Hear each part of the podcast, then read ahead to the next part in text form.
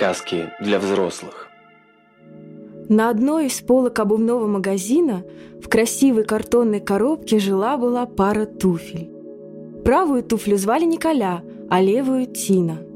С самого рождения они были завернуты вместе в шелковую бумагу, никогда не расставались и были счастливы, и надеялись, что так будет всегда.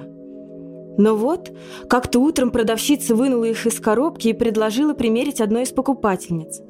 Та надела туфли, прошлась взад-вперед и, видя, что они ей впору, сказала: «Я их покупаю». «Вам завернуть?» – спросила продавщица. «Не стоит», – ответила дама, – «я пойду прямо в них».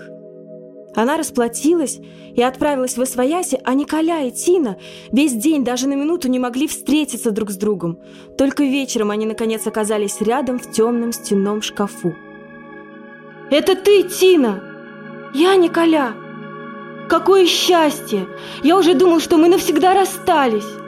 «Ах, я тоже так думала, Николя, где ты был?» «На правой ноге». «А я на левой». «Тогда все понятно», — сказал Николя.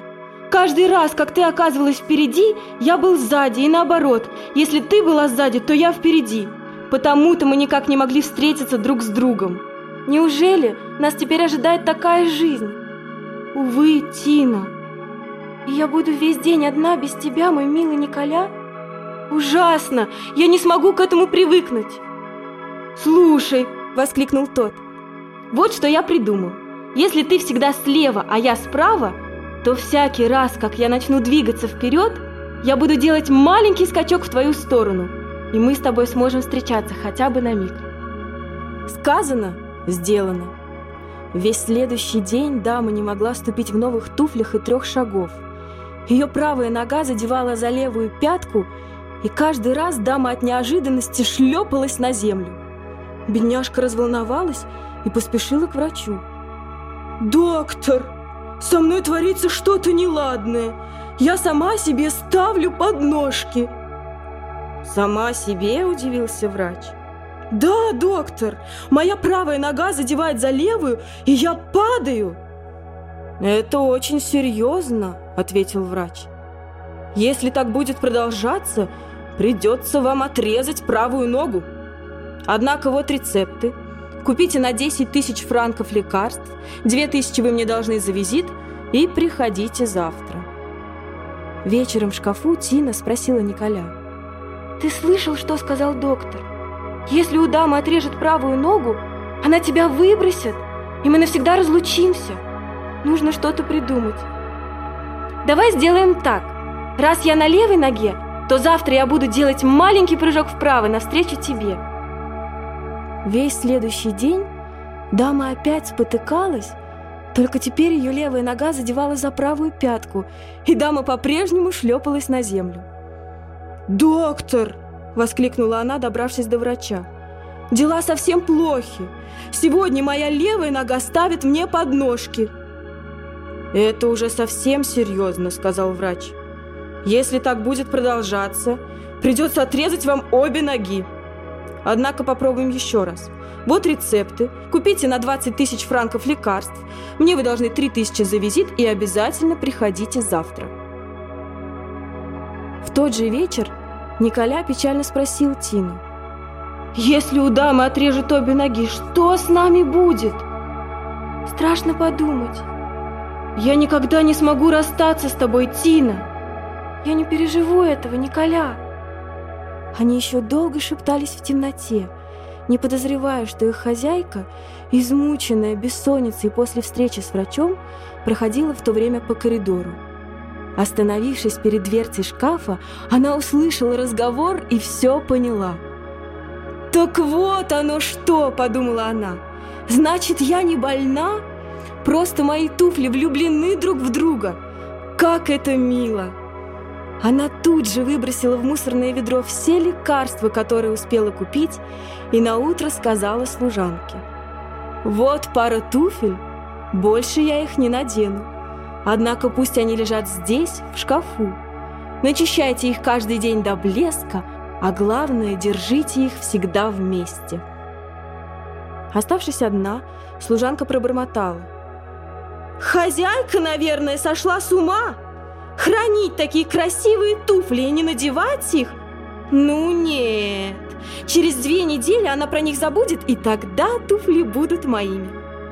2 недели спустя служанка стала ставить подножки сама себе.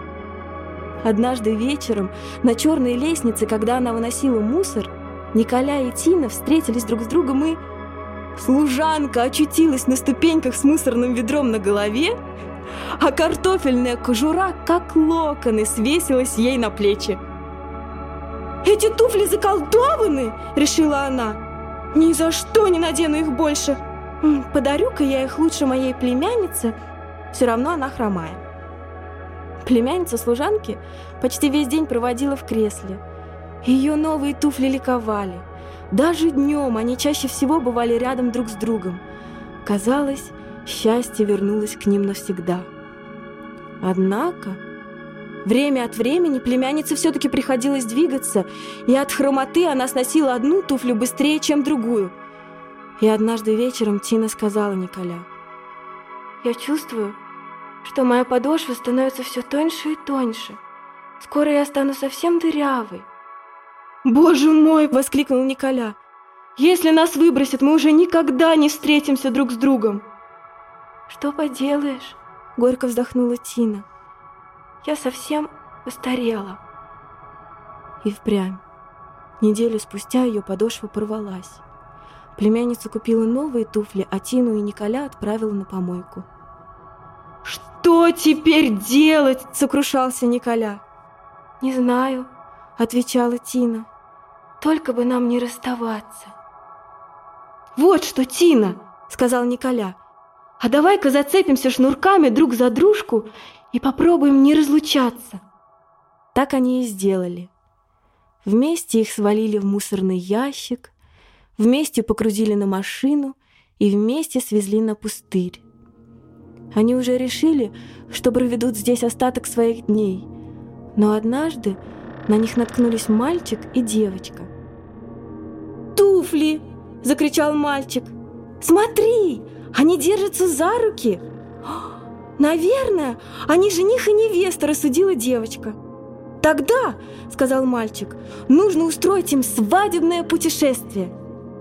Мальчик взял туфли, прибил их рядышком на доске, доску вынес на берег реки и пустил по течению к морю. А девочка замахала платком и закричала: «До свидания, туфли! Счастливого пути!» Так Тина и Николя, которые уже ничего не ждали от жизни, совершили свое счастливое свадебное путешествие.